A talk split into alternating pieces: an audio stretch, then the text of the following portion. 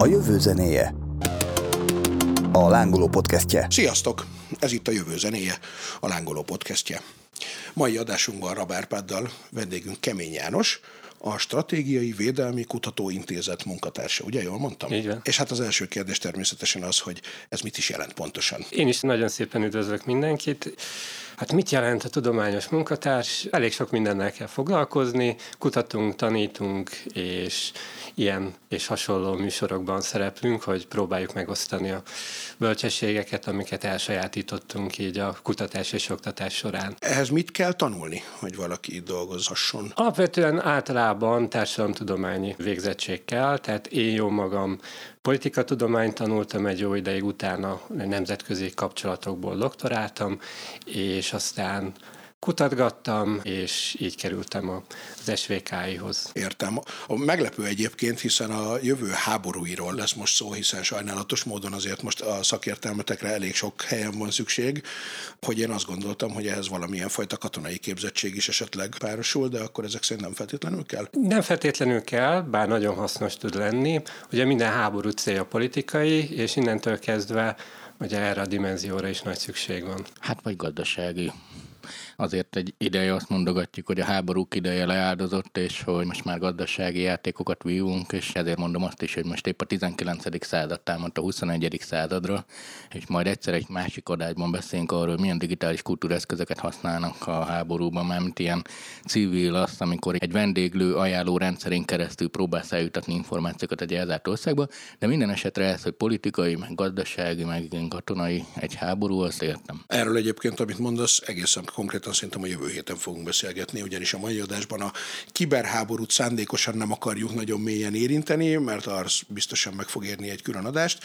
Azonban a hagyományos vagy hagyományosabb eszközökkel vívott háborút mindenképpen, és ahogy e-mailben beszélgettünk is Jánossal erről, azt hiszem, hogy nem vagyok egyedül azzal, hogy én azt gondoltam, mielőtt ez a mostani háború kitört volna, hogy hát manapság egy háború az már nem így néz ki, ahogy ez kinéz. Ugye mit lát az ember mondjuk az amerikaiak iraki hadviseléséről, hogy bemegy egy drón, az nagyon precíziós, vagy viszonylag precíziós módon lerombolja azokat a infrastruktúrális berendezéseket, meg levadásza azokat az embereket, akiket kell, és mire a gyalogság jön, arra talán egy nagyon jó példa a Generation Kill című sorozat, amit David Simon rendezett, ugye hiperrealisztikus, HBO-s nyugodtan meg is reklámozhatjuk, ami végig követi nyolc részen keresztül egy szakasznak az invázióját, és talán egy lövöldözés van a nyolc részen keresztül összesen, és tulajdonképpen az van, hogy dögunalom mennek, félnek is persze azért, de hogy igazából nincsenek ilyen harci cselekmények. Ehhez képest, amit most látunk a hírekben, abból úgy tűnik, mintha teljesen második világháborús eszközökkel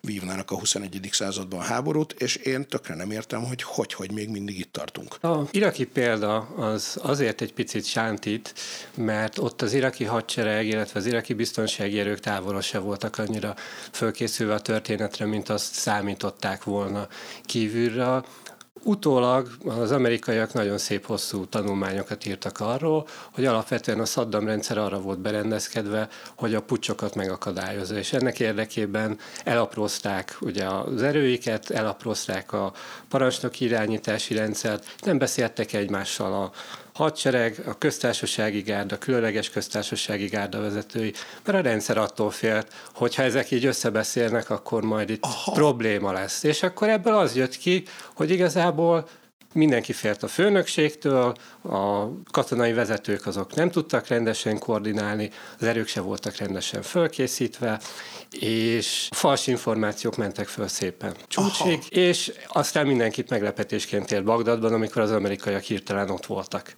Úgyhogy a iraki példa az azért sántít nagyon, mert ott egy demoralizált, rosszul szervezett erő nézett szembe egy ténylegesen első vonalas erővel, míg a mostani ukrán helyzetben azért nem ennyire egyértelműek a kontrasztok. És ott azt láthatjuk, hogy ukrán oldalról a motiváció, a kiképzettség, a parancsnoki irányítási rendszer azért egy jóval jobb állapotban van, mint volt mondjuk Irakban. Értem. Viszont a másik oldalról mégiscsak ettől függetlenül is meglepő, hogy az, hogy mondjuk ilyen gyorsan nem sikerül lerohanni a területeket, az innentől fogva érthető, mint ahogy ugye az is, a, amiről szintén beszéltünk adás előtt, hogy az is érthető talán, és a múlt heti adásunkban a Gazda Albertel Ukrajnából ugye az is kiderül, hogy miért számíthattak az oroszok arra, hogy virággal várják őket, és ehhez képest milyen meglepő lehetett nekik, hogy nem. De hát a bevetett technika az nagyon nem olyannak tűnik, mint amit az ember gondolt volna 2022-ben. Hát igen, tehát alapvetően ugye az utóbbi bő tíz év, amennyire én tudom, és nem vagyok orosz szakértő, de ugye orosz oldalról arról szólt, hogy akkor itt lesz egy nagy modernizáció, ugye új harckocsi típust vezetnek majd be, ugye légierőt megújítják. Ehhez képest azt láthatjuk, hogy technikai oldalon voltak beruházások, ezek távolos olyan mélyre jutottak, mint azt ugye sokan számították, plusz szervezeti és vezetési oldalon úgy tűnik, hogy nagyon komoly problémák vannak, amit részben már ugye a grúziai háború is megmutatott, igen. akkor igen. Miért? Utánpótlási problémák akadtak, amennyire én ezt tudom, és Hát már akkor is ugye fölmerült, hogy ilyen téren lépni kéne. Ehhez képest úgy tűnik, hogy nagyon sok beruházás az nem történt meg ezen a téren. Az utánpótlásinál ugye azt érted, amit most is olvasunk, hogy nem tudom, a harcoló egységek azok már ott vannak 80 kilométerre a határtól, de a benzin utánpótlás az meg még nincsen sehol. Így van, tehát a nehéz technika az rengeteg üzemanyagot kíván, a rengeteg ember az ugye enni akar, inni akar, kell nekik mindenféle dolog, mint lőszer, meg egyéb eszköz, ami kell a történethez, ugye akkumulátor, minden, ami ugye egy modern erő számára szükséges ahhoz, hogy működőképes maradjon, és ezt ugye nem lehet csak ugye semmiből előteremteni. Itt ugye a logisztikusoknak nagyon nagy szerepe van, viszont úgy tűnik, hogy elavult technikával, illetve hát nem túl jól védve kerülnek ők bevetésre, és az ukránok eddig a jelek szerint elég hatékonyan tudták őket támadni, és ezzel ugye nagyon komoly problémákat teremtettek az előre nyomuló erőknél. Árpi, téged mennyire lepett meg az, hogy ilyen eszközökkel indult el ez a háború, és egyelőre még ilyen eszközökkel is vívódik így két hét után? Maga az eszközkészlet az nem, én Komolyan? szeretem meg, követem meg, mit tudom én, már mint a harceszközöket bár nyilván a legképzettebb a második világháború harceszközöiből vagyok a sok-sok óra a körökre osztó stratégia játék miatt. Bármikor felismerem bármelyik német tank is makettjét is egy centiben, és tudom, hogy milyen... Hadd vágjak közben, ajánlj már valami jót, mert én a Panzer general játszottam utoljára, de az 20 éve volt, vagy 25. Mi most egy jó stratégiai háborús játék? Hát a Panzer General utódjának megtalálása nagyon sok évet elvitt az életemből, mert vártam vártam, vártam, megjelent tabletre egy Panzer egy utánérzés, de a lényeg, hogy van. Megvan, megvan az utód, az pedig a, nem is tudom, hogy angolul hogy van a neve, mindjárt eszembe jut. A lényeg, Jó, hogy van az, egy utód, az igazi, ugyanilyen... igazi kibobrálás a hallgatókkal, nem, hogy megvan, de nem mondod el, vagy nekem adás után De, de, de, elmondom, order of war, order of war, és hát más már a pénzügyi modell is már jó drága, de viszont ez hozzáadott a panzerpillinget, meg annyival korszerűbb, amennyivel kell lennie, hát ajánlom. Ez most is sajnos jelentős cikk csúszásokat okoz, amit nem mondhatok el senkinek, mert a főnökeim, ha meghallgatják, akkor lehet, hogy azt mondják, hogy egy tudományos munkatárshoz ugye ez nem illik. Na a lényeg az, hogy egy kicsit a háború céljáról is van, ugye akkor is azt éreztük, hogy itt gazdasági háborúk vannak, meg az, hogy nincsenek is már háborúk, hanem szuper high-tech dolgok vannak, amikor valakire lecsapunk, aki kifejezetten a bűnös. És ez illik abba a változásba, ami amúgy zajlik száz éve, hogy az ember életedre értékesebb, az, aki bűnös, oké, okay, de más nem bűnös, tehát egy egész nép nem bűnös. És ahhoz képest ez a mostani háború azért a régi idők szelleme, mert egy országra támasz rá, az a baj, idéző a baj, tehát ne értsétek félre, hogy ezt nem lehet másképp vívni. Tehát, hogy területet akar, el akar egy országot foglalni, ezt nem lehet precízióval, meg drónnal, hogy egy ember kikapsz a város közepén, be kell vonulni és azt nem tudod másképp. Úgy lehetett volna másképp, ami lehet, hogy ez volt a vízió, igen, hogy virágeső, meg villámháború, de abban a pillanatban, hogy ez nincs, akkor onnantól mit tud csinálni? A városok azok rémálmok. Egyébként az oroszok pont a saját győzelmi receptjüket eszik most meg, mert a németeket ők úgy állították meg a másik világháború, hogy a városokból csináltak ellenállási gócokat, mert a városba bemész, akkor a technikai fölényed eltűnik, nincs látótávolság, egy molotov koktél lehet ugyanolyan durva, mint egy 6000 dolláros rakéta, és embereket kell ölnöd, civileket kell ölnöd, és ugye ott a másik világháborúban az utánpótlási vonalak túl hosszúak lettek, és elvéreztek a németek a városokban. És most ugyanez van, hogy az a baj, hogy olyan döntés elé kerülnek, hogy úgy tudnak berontani a városokba, hogy mindent szétlőnek. Ehhez ez a haditechnika van, ez megvan régóta, ágyuk. Mégis ugyanolyanok, mint a másik világháborúban, csak messzebb lőnek, meg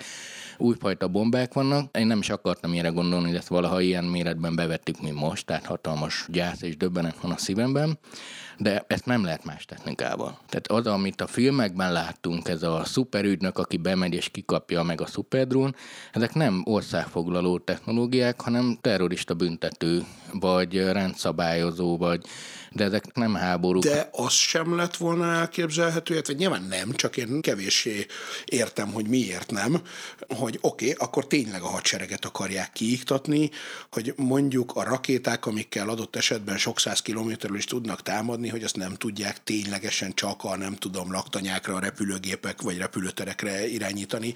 Mert hát azt mondják, hogy az ukrán légierőt se sikerült elpusztítani, pedig azért valószínűleg azt a legnehezebb elrejteni. Hát minden attól függ, hogy mennyire van fölkészülve egy adott erő, erő, és ugye például a hidegháború idején Németországban az amerikai erők sokat gyakorlatoztak azzal, hogy autópályákról tudjanak felszállni sugárhajtású gépekkel és egyebekkel. Tehát lehet itt ügyeskedni, de ez kell ugye egy rugalmas személyi állomány, kell egy megfelelő technikai felkészültség. Nem tudom, hogy az ukránok ezt hogy oldják meg. Itt valószínű orosz részről is vannak kisebb-nagyobb hiányosságok, tehát ők nagyon úgy tűnik, hogy bíztak abban, hogy tényleg megvan az a precíziós mélycsapásmérési képességük, amivel az ukránoknak komolyan tudnak ártani.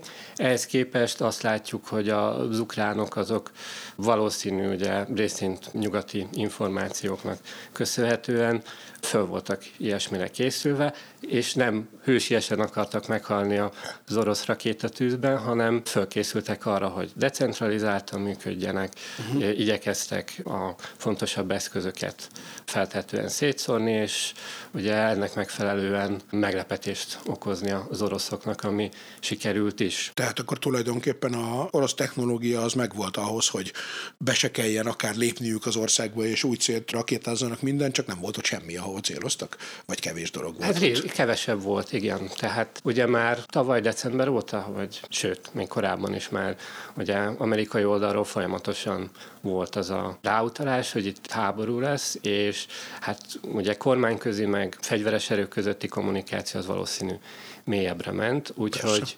valószínűleg az ukránok erre jobban föl voltak készülve lelkileg és szervezetileg is, hogy mi fog következni. Itt nagyon-nagyon sok tényező van, ez abszolút benne van az, hogy ez most egy olyan háború, amit egy nép vív egy néppel, ami ez sem igaz, mert erről már többhez többször több helyen beszélgettünk, de azért az orosz-ukrán távolság azért nem volt olyan nagy, vagy nyelvhasználatban, vagy bárhogy, de, de mégis ez lett belőle, és ez szerintem egyébként az ukrán kormánynak a kiváló kommunikációs stratégiájának követhető, tehát a médiatérben nyomnak, és félelmetes mennyiségben gyűjtöm az anyagokat, mert erről majd írni kell. Most a lényeg, hogy nem lett modern a hadsereg. Tehát a diktatúrákban az a jó, és most így leegyszerűsítve Oroszország diktatúránk hívva, hogy sok a hazugság, ami lentről megy fölfelé, hogy ne bántsanak. Tehát, hogy az látszik, hogy az, amit ígértek a legfőbb vezérnek, azt nem hozták. Tehát a legsikeresebb csapások még a hadüzenet előtt megtörténtek délen, utána hirtelen kiderült, hogy nincs logisztika. Nem beszélnek egymással szárnya. Kiépítettek egy nagyon titkos kommunikációs szoftvert, amit használni kell, utána kilövik a 4G tornyot, amin keresztül működik, tehát ők sem tudnak kommunikálni utána.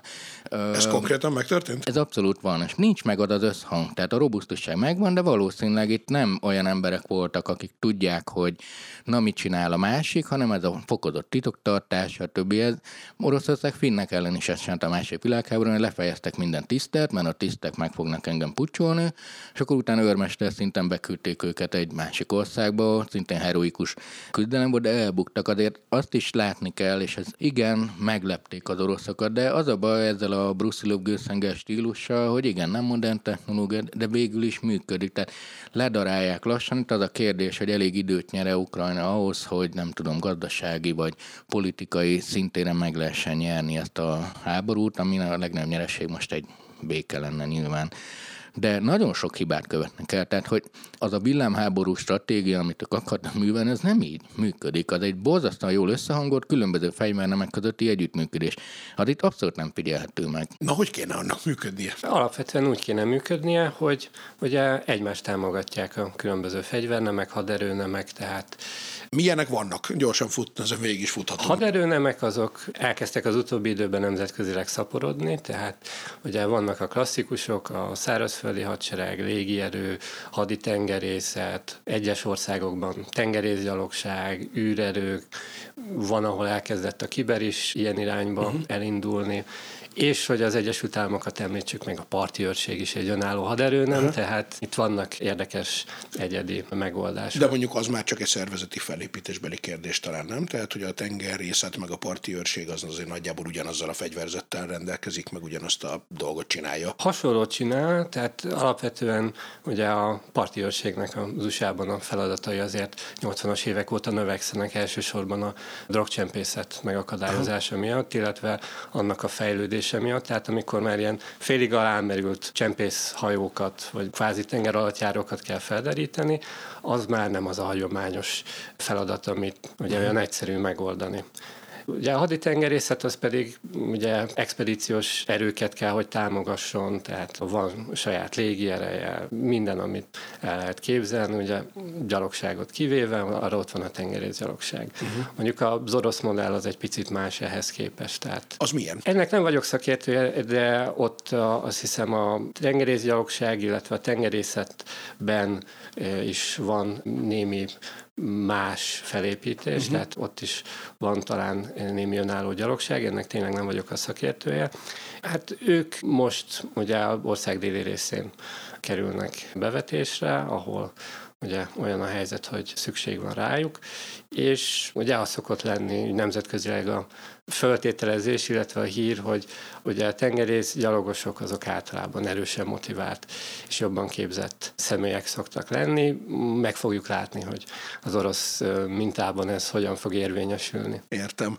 Az egy érdekes kérdés még egyébként, hogy mielőtt azért persze végleg eltemetjük ezt az orosz haderőt, hiszen azért azt ti is mondtátok, meg elhangzott sokszor, hogy azért azt ne felejtsük el, hogy a klasszikus mondás szerint minimum háromszoros túlerő kell ugye a támadáshoz, de lehet, hogy ez már öt vagy tízszeres is, és ehhez képest itt azért egyáltalán nincs ebből a szempontból túlerő, mert nagyjából annyi támadó katona van, mint véd, és mégis haladnak előre, tehát hogy azért azt se lehet kijelenteni, hogy ez teljes kudarc. De azt vajon, hogy mérhette el az orosz titkosszolgálat, hogy azt higgyék, hogy virággal fogják őket fogadni? Tehát, hogy ez nem volt teljesen egyértelmű, hogy de nem. Szerintem ezeket nem fogjuk sose megtudni, de hogy ez, mint az előbb is mondtam, ezek a hazugságok terjedhetnek. Tehát, hogy mit mondasz, hogy hát ezek az oroszok nem is szeretnek minket, vagy hoznom kell olyan jelentéseket, hogy hát át fognak állni. Mindegyik ugyanezt, aztán a Hitler is azt mondta, hogy korhat, nem tudom, pa kint fog kidőlni Oroszország, hogy ha betölsz hirtelen, és a lakosság az orladra áll, akkor igen, és egyébként az a vicces, vicces, mi ebbe a vicces, de hogy ha ezt máshogy csinálják talán, akkor, de a gonosz természete mindig önmaga ellen fordul, mert azzal, hogy titokba kell tartani, végül is ez egy különleges katonai művelet, ez nem egy orosz háború egy gonosz ellen, ami mondjuk a másik világháborúban jó volt kommunikálva, akkor a tisztek nem tudhatnak, mert kiszivárog info, és a nyugat meg tudja, stb. Tehát magyarul felkészületen emberek olyan helyre mennek, ahol nem is tudják, hogy mi van.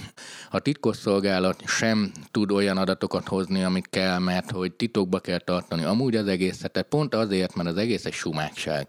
Nem egy nemzetvédő háború, ahol viszonylag tiszták a dolgok, hanem ez a háborúzunk és nem is, hát, hát hadgyakorlaton vagyunk, de azért átnézünk, millió ilyen elszólást láttunk, és én azt gondolom, így utólag a történelmi tapasztalataimból is rengeteg hazugság veheti körül Putyint, vagy bárki döntéshozókat, ami egyszerűen eltorzította az ő látásmódjukat, és lehetett volna ez akár úgy is, hogyha ez tisztában kommunikál, de hát milyen kommunikáció volt? Semmi, egyszerűen csak feltűntek egyszer, csak hogy ez egy különleges, még csak nem is háborúnak hívják ők sem. Tehát így hogy várod el, hogy valaki pozitívan reagáljon, mert mi ki vagy te? Tehát, hogy de most te most hadd gyakorlatozol nálunk, értitek? Tehát nem volt meg az a kommunikációs üzenet, most mindegy, hogy kinek szurkol az ember vagy sem, ami mellé állhatnál, mert nem volt kommunikációs üzenet, mert sumák az egész ügy.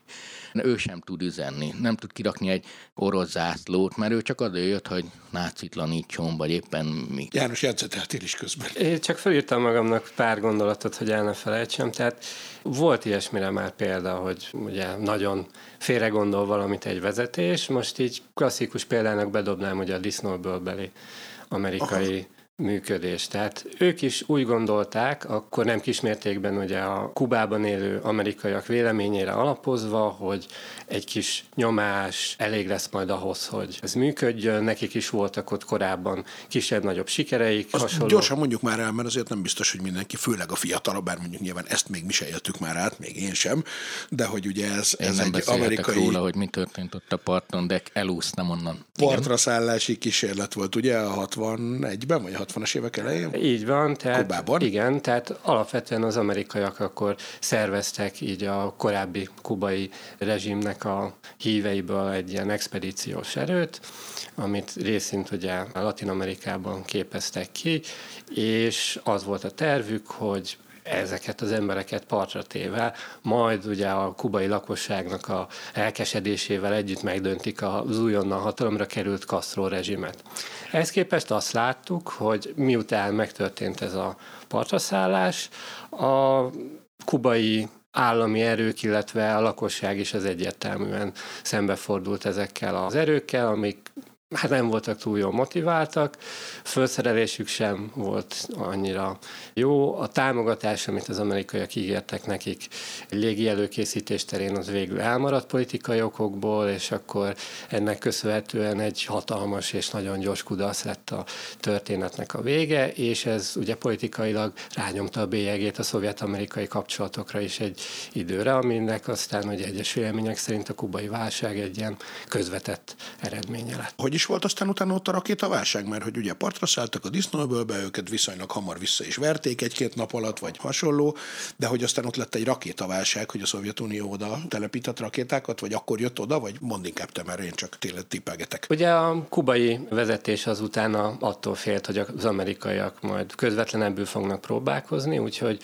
ugye az új nagy testvére a Szovjetunióval igyekeztek ők jobba lenni, és el tudták érni azt Hruscsovnál, hogy kis és közepes hatótávolságú nukleáris rakétákat kezdjen el Kubába telepíteni, amit az amerikai hírszerzés és felderítés érzékelt, és aztán amikor ez ugye nyilvánvalóvá vált az amerikai vezetés számára, akkor ők úgy döntöttek, hogy fölvállalnak egy konfliktust, nem háborút, de tulajdonképpen fegyveres erőt alkalmaztak, annak érdekében, hogy megakadályozzák ezeknek a rakétáknak a telepítését, de erőt nem alkalmaztak.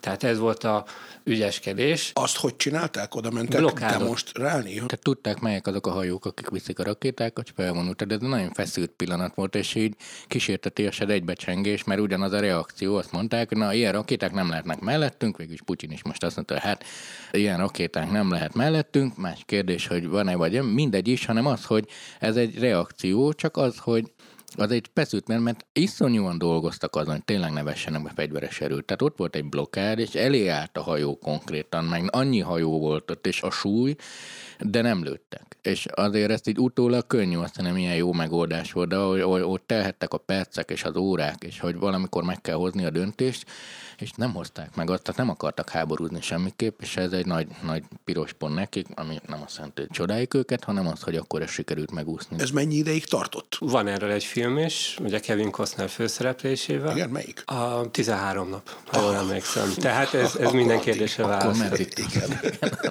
Mikor volt az 1848 És ha valaki ugye meg akarja nézni a hollywoodi földolgozást, az bátran megteheti. Na hát ez teljesen jó információ, köszönöm szépen. Itt ezek azért is érdekesek, hogy amit az előbb beszéltünk, hogy most virágessé vagy sem, hogy ideológiák, és sokszor azért nem értik meg a vezetők, mert ez megint társadalomtudomány, hogy a fejében nincs meg egy bizonyos koncepció, mint ahogy ezt látjuk az amerikaiak Afganisztánban, és a demokrácia jó dolog. De el kell tudni fogadni, nem akar mindenki demokráciát, lehet, hogy akar valamit, de hogy nem lehet a demokráciát készen és tisztán exportálni, hanem időmig kifejlődik. És Kína és a Oroszország is azt mondja, hogy persze ti folyamatosan ezt mondjátok, hogy ide demokrácia, stb., de nekünk nem ez a dumánk. És Afganisztánnak sem ez a nyelvezete, mint ahogy itt valószínűleg egy olyan félreértés volt, hogy kevés dolgot lehet tudni, de azt látjuk, vagy több helyen láttam én is leírva, hogy Putyin tényleg úgy gondolja, hogy Ukrajna nem ország, azért nem, mert végig szegény Ukrajna amúgy tényleg általában inkább a felosztásokról szól a történelme, mint a izé.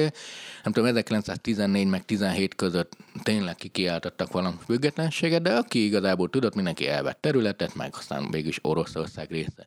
De kiderült, hogy van ukrán nacionalizmus, ráadásul egy olyan nagy, hogy a sportoló külföldről egy jólétből, egy biztonságos jólétből hazamennek egy szörnyű helyzetbe.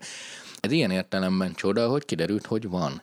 És az valóban a hírszedésnek a hibája, de ezt azért lehetett volna tudni. Most nem azért, de tíz társam tudós oda küldesz egy jó kérdőjével, akkor ezt fel lehet térképezni, csak valószínűleg ez eszébe se jutott. Tehát maga az alapkoncepció, tehát hogy ilyen nincsen, hogy ukrán nacionalizmus, mert úgyis oroszul beszélnek, meg meg tudom én. És egy kapcsolódó probléma, ugye, hogy békeidőben mindig más eredményt fogunk kapni, mint egy háborús helyzetben. Tehát Igen. alapvetően egyébként voltak fölmérések, amennyire tudom arra vonatkozóan, hogy ki állítja magáról, hogy ő majd nagyon ellen fog állni, hogyha történik valami. Ehhez képest ugye egy háborús helyzet az mindig nagyon polarizáló egy társadalom számára. Tehát ott el kell dönteni, hogy ki marad és harcol, el kell dönteni, hogy ki megy el, és aki meg hogy marad és nem harcol, annak meg aztán egy külön kaland lesz az élete. Úgyhogy alapvetően a közös nyelv, közös kultúra egy ilyen helyzetben nem feltétlen összetartó erő lesz, hogyha az lesz a benyomása a helyi lakosnak, hogy ezek az idegenek rá akarják erőltetni a uh-huh. politikai akaratukat, elképzelésüket. De amúgy tényleg meglepett, hogy itt most társadalomtudomány jelen beszélve, én 2016-os, ma volt egy nagyon nagy felmérés ukrán területen, nyelvi, etnikai, gazdasági, és például ezeket is nézték, hogy melyik cég kikkel üzletel, tehát hogy hova viszi. És egy nagyon éles határvonal látszik a Dnieper mentén, a tőle keletre levő cégek tényleg inkább Oroszországba viszik a termékeket, és vissza, a nyelvi, tehát hogy úgy olyan nagyon szépen leírható volt 2016 után, hogy ez egy végletesen ketté osztott ország, a minimum a jobb oldala vagy a keleti része, az nagyon orosz oda kötődik. De az derült ki, hogy valahogy mégsem így történt, mert igen, a gazdaság kapcsolatok, és ez nagyon hatalmas tanulság amúgy, hogy nem szabad elhamarkodottan megállapítani, hogy picit más. Én szerintem az ukrán nacionalizmust ez a nem is tudjuk, mi történik, csak jövünk ellenetek iránt érzett harag is. Tehát, hogyha ez le lett volna kommunikálva, vagy valahogy ez egy orosz üzenet, vagy valami lehet, hogy máshogy sül el, de így tényleg csak, hogy mondjam, barbárok voltak a kapuk előtt, és nem valaki, akit, akit kedvelje. Viszont a mi és ők tudat nagyon gyorsan kialakult, mert hát éppen lőnek rám. Pillanatra, hogyha visszakanyarodunk még a disznóöbölhöz, mert ez egy nagyon szép példa tulajdonképpen, ami eszembe se jutott egész eddig, de hát ezért vagytok ti itt, hogy annak ugye tudjuk, mi lett a vége, tehát ott végül is az lett a vége, hogy nem telepítették oda a rakétákat, tehát visszakozott a hát agresszor, mindegy az egyik fél. Látjátok azt, hogy ennek lehet-e valami hasonló vége? Ki tud ebből bárhogy is hátrálni még Putyin? Hát én jelenleg nagyon nem látom, hogy mi lesz itt a végjáték. Alapvetően ugye magának az orosz társadalomnak ezt az egész történetet igyekeznek egy fájdalommentes és pozitív fényben feltüntetni. Egy bejelentés volt tudtommal, ugye a mai napig orosz oldalról 500 halottról, Ugye a kijövő képanyag alapján azért föltételezhetjük, hogy ennél azért jóval jelentősebb katonai veszteségeket szenvednek el. Politikai oldalról nagyon nehéz dolguk lesz, tehát ugye mik voltak a kitűzött célok, ugye gyakorlatilag egy kormányváltás, demilitarizálása Ukrajnának jelentsen ez nagyjából bármit is. Mert ugye első világháború óta erről elég eltérő képek vannak, hogy ez hogy is nézhet ki, vagy hogy is kellene kinéznie. Egyébként ezt fel is sorolhatjuk, vagy végigmehetünk rajta, hogy ez hogy nézhetne akárki. Hát például a első világháború után az volt az egyik ugye, nyugati feltétel, hogy ne legyen vezérkar. Németországban. Németországban. A nehéz fegyvereket korlátozni, ugye különböző fejlesztéseket, beszerzéseket potenciálisan korlátozni, létszámot korlátozni. Tehát ezek mind olyan játékok voltak, amit aztán a német németek második világháború előtt azért jól kiátszottak, volt egy százezer főben maximált hadsereg, meg volt egy 150 ezeres rendőrség, ami gyakorlatilag egy milyen kvázi tartalék volt, illetve hát a hadsereg gyors feltöltésére szolgált akkor a elméletet ők nagyon jól lejátszották harckocsi fejlesztésben, hogy hogyan kell taktikákat előrevinni, és ugye második világháborúra azt mondhatjuk, hogy a britek, akik ugye föltalálták a harckocsit, ők elfelejtették, vagy nem igazából gondolták át, hogy hogyan kellene használni azt, azt a németek megmutatták nagyon sok szempontból. Úgyhogy ö, tudnak itt érdekes fejlemények lenni. Ugye most Ukrajna az egy teljesen más történet. Ott ö, ugye a beszerzések korlátozása, és igazából az a kérdés, hogy ezt hogy lehetne betartatni egy hosszú távú orosz jelenlét nélkül. Igen, itt a betartatás, tehát az, hogy demilitarizáció, oké, okay, lehetne ez sok minden, és a németeknél is azért az elején így kijátszották, utána meg egy gátlástalanabbul, tehát nem akarták a béke hívei, mert ott azért volt egy hatalmas trauma az első világban, és tényleg nem akart senki háborúzni, és be volt írva például a repülőgyártás amikor már tényleg repülőket gyártottak nagy számban, akkor már mindenki érezte, hogy ezek az egy kicsit ki vannak játszva, de nem akarod betartatni, mert a békében hiszel. Itt meg valószínűleg az ellenkezőre lehetett volna számítani, nem az, hogy mondjuk lehet ilyet is mondani, hogy csak oroszok által kinevezett. Itt azt csinálsz, amit akarsz egy olyan országgal, amit elfoglaltál, csak hogy ezek hazugságok. Tehát, hogyha azt a szorítást akarja fenntartani, vagy akarta volna Putyin fenntartani, amit uh, úgy elképzelt, az egész nyilvánvalóan egy olyan bábkormány, ami a kezéből leszik, akkor viszont demilitarizálni sem kell, mert akkor meg úgyis a brewing, sőt, tel is tömöm őket fegyverrel. De itt, hogy a gazdasági háború, hogy a hátországnak hogy magyarázod el, és érdekes módon ugye a hidegháború szelleme mennyire visszajött és hogy a nyugati cégek, hogy döntenek sorra a szankciók mellett, hogy biztos nem örülnek neki. Mondjuk itt a KFC, ami nyereséget csak az orosz piacról tett az utóbbi időben, ő is kivonul, Igen. McDonald's is kivonul, stb. stb. Tehát van egy orosz polgárság, akinek van egy nagyon gazdag rétege, de sok egyre jobban gazdagodó, és azokkal pont kihúzzák a fogyasztói társadalmat. Tehát az mindenképp megtörténik most, hogy a kínai piacá válik Oroszország, mert hát nincsen okostelefon, nincsen hamburger, nincsen semmi, de ezek azok, amiket látsz, tehát hogy kommunikálsz bármit az állami médiában, az emberek azt érzik, hogy, hogy elvettek tők valamit, tehát szerintem győzelemnek nem, és egy olyan háborúról, ami épp zajlik, és percenként követjük, nem szívesen mondanék valam, de én úgy látom, abban bízom, hogy a 19. század kapott egy nagy pofon, Attól félek, hogy valami győzelmet fel kell mutatni mindenki, félek, hogy ez egy városnak a lemészállása, vagy egy területnek a kiszakítása, a feszültségóc megmarad, a hidegháborús hangulat megmarad, de amúgy én abban bízom, hogy ez lesz a vége, ami, ami aztán mindig az lesz, ha jön valami karrierista, és mondjuk tíz év múlva egy olyan ukrán elnök jön, aki mégis inkább oroszos, és akkor ő arra felé kezdi. Ez a góc már mindenképp megmarad, mert hát nincs háború trauma nélkül, általában egy-két nemzedék múlva múlik el. A németek szerintem mostanra dolgozták fel a másik világháborút száz év. A tőlünk délre levő... Jézusom, mondjuk, hát tényleg majdnem száz, év. 80 mondjuk, de igen, tehát hogy az is mindig azt gondolná az ember, nem, hogy a gyerekkorában, hogy hát az egy olyan 40-50 éve volt, és így közben nem. Igen. Én gondolnám azt már akkor tanultam mondjuk róla, amikor éppen 50 éve volt. Azért a jugoszláv háborúnak a traumái, tehát hogy mint turistaként hát nem annyira érzékeljük, tehát ezek a traumák úgy is ott lesznek. Én szerintem itt valahogy azt kell, mindenki azt érezze, hogy egy kicsit győzött, az ukránok mindenképp azt érezhetik, hogyha ez úgy ér véget, ahogy én szeretném.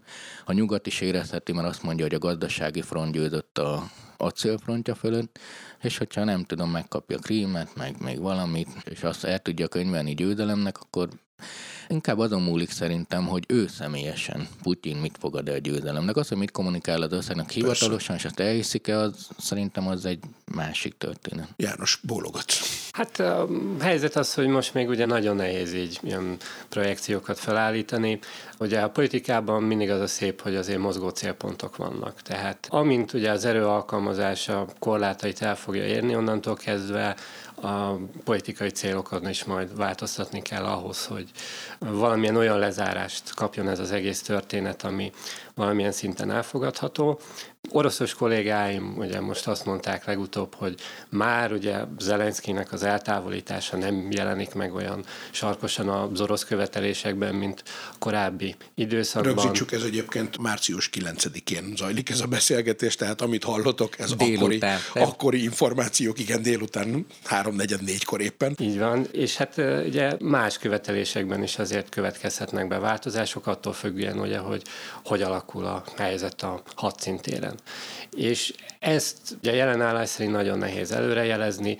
Mind a két fél az ugye győzelmi jelentéseket ad, és köztesen megítélni a reális helyzetet az külső szemlélő számára egy nagyon nehéz történet, és hát egy olyan előnyben vagy kevésbé szép helyzetben vagyunk, hogy a közösségi médiának köszönhetően azért egy új perspektívát Igen. is láthatunk a háborús viszonyokból, és ez természetesen nem egy objektív kép, ezek mindig kiragadott dolgok egy adott hadszintérről, ugye attól függően, hogy mit kap fel a közösség, meg egyáltalán honnan lehet ilyeneket most infrastruktúra állapota mellett ugye még fölvenni, feltölteni és elterjeszteni, tehát itt mindig halmozottan hozzá kell gondolni, hogy ez egy problémás történet. Viszont ugye civil áldozatok terén hogyan károsul az infrastruktúra, egy olyan új perspektívát láthatunk, ami eddig nem volt ott, és ezzel ugye például az orosz állami médiának voltak problémái, illetve hát hogy ámblok az oroszoknak. A háború első hetében nagyon sokat néztem a különböző hírcsatornákat, és ha jól emlékszem, a CNN-nek a Fred Pleitgen nevű újságírója, az ott állt a kamera csapatával a határ orosz oldalán, az egyik út mellett, és filmezték az utat, onnan jelentkeztek be, meg beadták, hogy mi ment el mellettük éppen uh-huh. a frontvonalra. Úgyhogy az, hogy különleges műveletnek kezdték el például nevezni, és nem háborúnak, ennek megfelelően a cenzúra az első körben nem volt ott, tehát nem tilthatták ki a, bár ugye az orosz jognak ezt a részét nem ismerem részleteiben, de ez szokott lenni ugye a norma, tehát nem tiltották ki őket. Ilyen szempontból is egy teljesen új perspektíva született, mert most ugye már a nemzetközi médiumokat ugye nagyjából egészében kitiltották, úgyhogy ilyen élő riportokat már nem igazán fogunk látni a közeljövőben. De... Hát viszont a Twitteren, meg a mindenhol ugye a magánemberek híradásait azt meglátjuk folyamatosan. Hát Hát igen, de nagy digitális kultúra csata, mert itt is a, most a hidegháborút itt zajlik, tehát a Facebookon nem fogod látni az oroszoknak a posztjait, vagy Twitteren nem, mert ezek már ki vannak tiltva. Bár azt egyébként mondjuk ők maguk, tehát azt Putyin tiltotta ki, ugye? Igen. De ettől függetlenül nem fogod látni, persze. Ennek ugye akkor az a visszalövése, hogy ő leszeretné tiltani a saját állampolgárait a Facebookon felelhető hírekről, de innentől fogva az ő propagandájukat sem tudják eljuttatni a világ többi részére. Hálózati világban élünk hálózati társadalomban ez, hogy levágod magad mindenhonnan, mert olyan gyűlöletet keltesz magad felé, ezek visszacsapnak. Tehát ez lehet, hogy a hidegháborúban működött, vagy amikor Putyin még 20 éves kis KGB tiszt volt, hogy leblokkolok vasfüggönyel egy országot, megteheti végül is, de hogyha nem jönnek be ezek a jóléti termékek vagy információk, tehát hogy kicsirés, hát azonnal beszivárog. A digitális kultúra borzasztó találékony. Tehát mikor Airbnb szállásdíjakon keresztül jótékonykod, amikor éttermi értékelőlapokon keresztül jut juttasz el propagandát. Tehát, hogy vagy teljesen levágja a nyugatról, és akkor tényleg dön emellett. Itt ez az első napokban ez nagyon megvolt, hogy személyes élményeken keresztül. Most azért azt is látni kell, hogy ez a borzalmas háború, ez zajlik. Infrastruktúra megy szét, most már tényleg szinte semmit nem tudunk azért, mi zajlik, főleg azért, mert az ukrán ellenállás egyre inkább partizán jellegű, akárhogy is nézzük, nagyon szurkolunk nekik. De ide tartozik egy másik nagyon hős csapat, akiket csodálok, azok az orosz tüntetők. Tehát, hogy laksz valahol, ahol tudod, hogy kedves szóval nem tudom, erős kezű vezető van, vagy diktátor, vagy nem tudom, atya, és tudod azt, hogy zajlik valami, és tudod, hogy a tüntetés után neked nagyon rossz lesz, és kimény. És ez az a polgár réteg, aki viszont igenis Twittert akar használni, igenis, és ez nem fogyasztói értelemben, hanem a nagyvilághoz akar tartozni.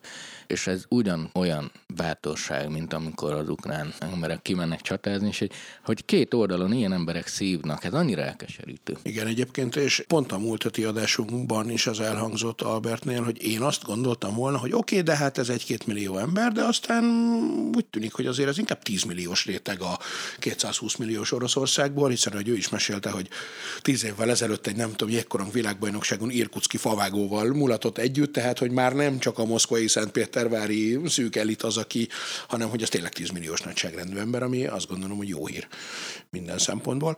Egy kicsit mondjuk visszakanyarodnék én most azért a konkrét fegyverek kérdéséhez is, meg egy kicsit előre nézve is. János, ti amennyire a híradásokból tudtok értesülni, ti láttatok olyan fegyvert eddig bevetve, ami tényleg 21. századi, vagy ez most tényleg a teljesen a 20. századi technológia még? Hát nagy rész még azért a öreg rendszerek, amik dominálnak. 2008 után volt ez a nagy fölfutás elvileg az oroszoknál, akkor kezdtek el új rendszereket úgymond piacra dobni, de itt mindig figyelembe kell venni, hogy egy prototípus legyártása és a rendszerbevétel között azért nagyon sok idő uh-huh. eltelik, mert hogy ugye a sorozatgyártásban lehetnek problémák, akkor ugye csapatpróba és egyéb kérdések, tehát ez mind olyan dolog, ami nagyon sok időt, nagyon sok pénzt és nagyon sok energiát emészt fel, és egyfelől lehet, hogy még én nem vagyok ugye nagyon otthon abban, hogy az orosz hadsereg ezen a téren hogy működik, de valószínű még ez a nagy arányú folyamat távolról sem uh-huh. volt egy olyan stádiumban, ahol itt tényleg érdembe lehetett volna számolni ilyen eszközöknek a bevetésével.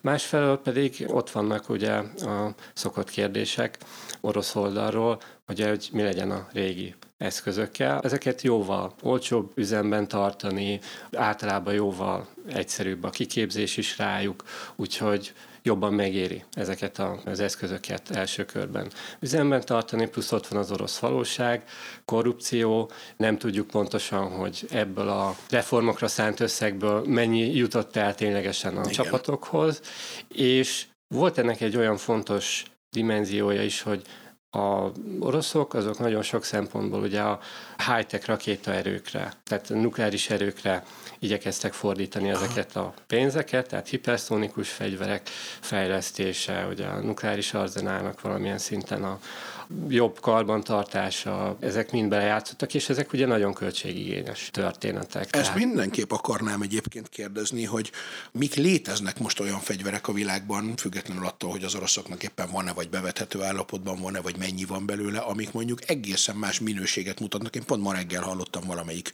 tévés híradásban, hogy az oroszoknak is van, csak még nem vetették be olyan fegyverük, ami már nem robban, hanem a levegőt szívja el talán, és csak lehet, hogy kevés van belőle, vagy nem akarják használják, mert még brutálisabb pusztítás lenne belőle. Hát háborús bűncselekménye használatok. Ja, igen?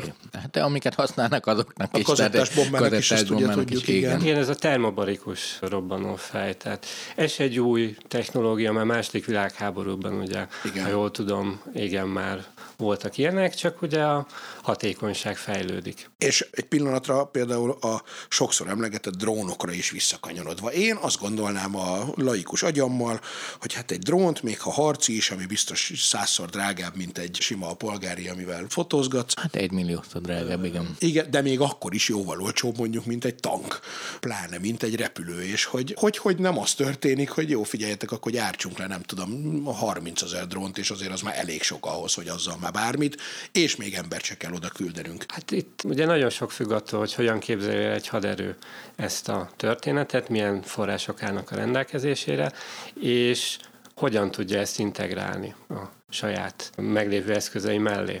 Tehát drónból is rengeteg féle van. Ha amerikai példákat veszünk, vannak ilyen mini drónok, amit egyes katona indít, egészen olyanig, ami ugye több ezer kilométeres működési távolsággal rendelkezik, és nagy magasságból képes akár csapást mérni. Ez ugye mind különböző árkategória, mind különböző karbantartási igényekkel rendelkezik, mert hiába pilóta nélkül repül, ugye irányítani még ember irányítja legtöbbször, karbatartani tartani embereknek kell, és bár alacsonyabb az egységköltségük egy rendes pilóta által vezetett platformhoz képest, még így sem elhanyagolható a költség. És itt vannak különböző fejlesztési irányok, ugye alapvetően az szokott nagy kérdés lenni, hogy fegyveres vagy fegyvertelen kivitelben gyártják ezeket, és hát az orosz iparnak voltak ilyen fejlesztései, de ezeket egyelőre nem nagyon látjuk, hogy hogyan használják, illetve nem nagyon látjuk, hogy milyen eredményességgel használják. Cserébe ugye ukrán oldalról pedig a Törökországból vásárolt drónoknak az alkalmazását, azt elkezdték mostanában látványosabban kommunikálni. Már nem egy videót láttam, amik kifejezetten hogy az ukrán vezérkar által lettek publikálva, és amik csapások végrehajtását mutatják a egyes orosz egységekre. Hát a Bayraktar sláger az már senkinek a füléből nem csúszik ki. Hát hát te panceros vagy, András. Húsz évvel ezelőttről. Nem mondj nekem ilyet, aki nem panzerozik minden nap egy picit. Na jó. Szóval azért itt kőpapír hatás is van meg azt, hogy mit akarsz csinálni. Tehát ez, hogy oké, okay, ráteszed a teljes haderődet drónokra, megy egy szép elektronikai zavarás, és nincs semmi másod, mert rátetted drónokra, és akkor a másik kinevet. Drónokkal nagyon jól lehet precíz csapásokat, de nem lehet egy területet úgy uralni. Tehát, hogy oké, okay, cirkálnak a drónok, de attól mi még a házban azt csinálunk, amit akarunk. Tehát Igazából gyalogság tud elfoglalni egy várost, vagy egy területet, egy tanknak is megvan a bevetése, és persze a válasz mindig az, hogy mindenből legyen minden, és végtelen mennyiségű, de hát ez pénz. Most nagyon sok fejlesztések amúgy vannak, vannak látványos fejlesztések az űrhord viselésre, hogy fentről támadjunk a gravitációs fegyvert, hogy fejlesztenek lézerpuskákat. Na ezeket akarom mert egyébként még kérdezni, De hogy oké, okay, kézi fegyvertank, hogy... tehát hogy azért ott is azt gondolnád, hogy hát már nem kalasnyikovokkal harcolnak, de, de hát de. De tudod, a legnagyobb fejlesztések mire mennek rá? Arra mennek rá, ami a legnagyobb kritikus, a gyalogosra. Tehát a gyalogos az információk birtokában legyen a megfelelő időben a megfelelő információnak, és ez nagyon nehéz harctéri körülmények között. Tehát egyrészt az, hogy lásson éjszaka, meg lehessen tudni, hol van, de az, hogy tudja, merre kell menni, akkor kevesebb gyalogossal több mindent elérsz, de a, ugye a terv addig létezik, amíg az első puskalövés el nem dördül, de a mostani nagy irány mégis az, hogy de utána is uraljam a helyzetet. Tudjam, hogy kit hova, és ez hatalmas informatikai fejlesztés, pláne rögbiztosan erre nagyon sok megy.